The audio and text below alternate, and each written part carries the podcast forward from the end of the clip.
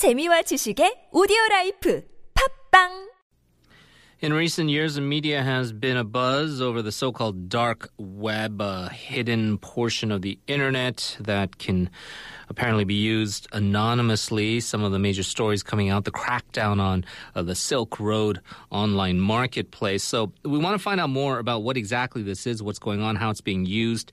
And joining us, uh, very pleased to have Senior Lecturer of Computer Security at the University of Kent, Dr. Julio Hernandez Castro. Hello. Hiya. Thank you so much for joining us, sir.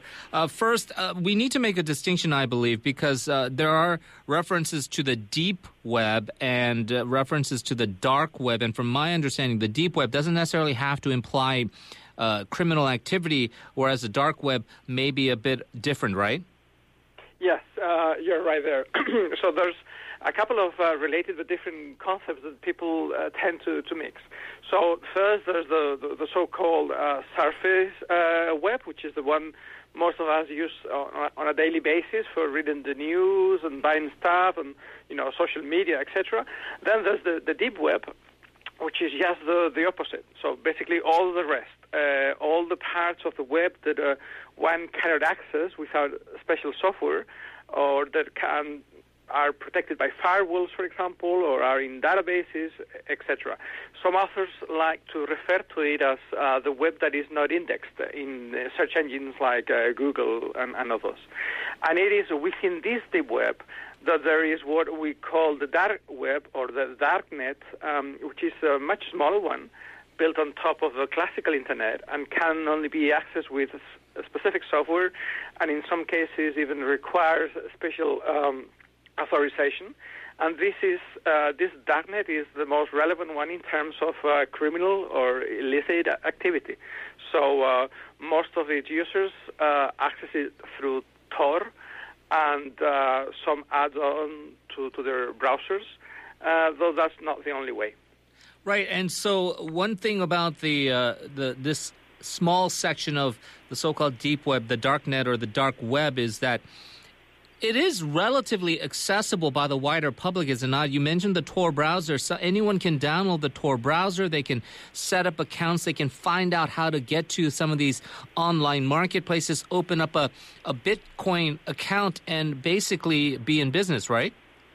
Yes. Um, they, they are totally visible if you have the, the right software and you know where to look. That's uh, important as well because uh, many of these places don't publicize themselves uh, widely, and you have to know where to you know point your browser.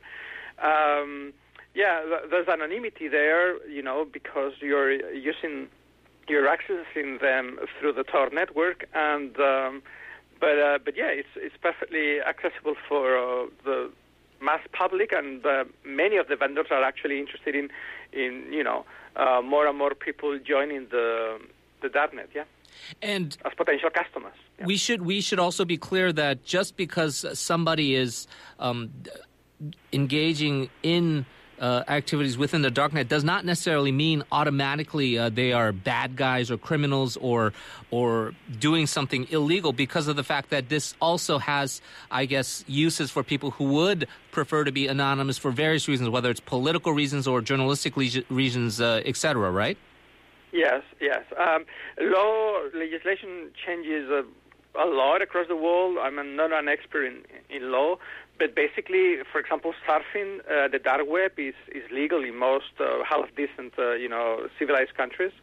Um, and uh, and many people, yeah, just uh, move towards the the darknet because of these uh, enhanced anonymity features. And for example, yeah, journalists, as you mentioned, and other perfectly legit people operate in, in there. Yeah. I'm pretty sure you've seen the uh, the, the, series Mr. Robot. Uh, it's one of my favorite uh, shows around right now too, and they depict the way, and a lot of people say it is a fairly accurate uh, depiction of uh, of these uh, hackers and how they are doing things around.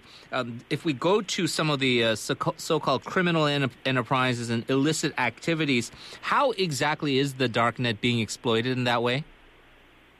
Well you know, in the, in the dark web, you, you can find a number of, of uh, markets that sell mostly illegal items across the world, and they seem to enjoy a very good uh, level of business. Uh, they pr- primarily sell drugs, and weapons uh, would be a distant second. Uh, you can also find uh, fake passports and fake IDs, stolen credit cards, and all sorts of uh, counterfeit products. And uh, so, if you want to engage into selling these uh, uh, illegal items, the darknet is simply a, a godsend. It's, it's simply the, the ideal place to, to operate, and that's why law enforcement agencies, you know, constantly check and observe uh, the the darknets and the dark markets and try to infiltrate and from time to time uh, shut them down. Is it simply a cat and mouse game? I mentioned uh, the the big Silk Road uh, court case where the the founder of that marketplace was uh, found guilty and imprisoned, but uh, there seems to be still a, a, burgeoning array of these markets, and it does seem very difficult for law enforcement um, officials, if they are trying to crack down on this, to really try to, I suppose, clamp the whole thing down, and whether that's even something they should be doing. Uh, yeah, well, that's, that's certainly true. So, yeah, there are plenty of other alternatives to Silk Road. There are plenty of other markets. Um, many of them uh, appear and disappear on a, on a yearly basis. Um, the problem is it's, it's, challenging for law enforcement agencies. It's, uh, there are plenty of challenges. And many of them are centered around the, the use of Bitcoin, which is uh, pervasive on this um, on the darknet. So Bitcoin is by far the most popular cryptocurrency. And uh, as almost anything in security, it has some sort of uh, dual use. So it's it's it's great for providing anonymity to, to the average citizen, so that the state or no one knows uh, why uh, what do I buy. Mm-hmm. But it's also you know uh, not very good uh, because criminals can sell stuff in a semi-anonymous uh, way. Bitcoin has some drawbacks because um, it can be very easily traced, mm-hmm. but there are some countermeasures to that. There are uh, services that are called Bitcoin tumblers that help in reducing this traceability. So, yeah, I mean, in classical investigations, uh, police, law enforcement follows the money. Uh, it's a, a, typical strategy when investigating crime. In this particular case, following the money uh, can become very, very difficult.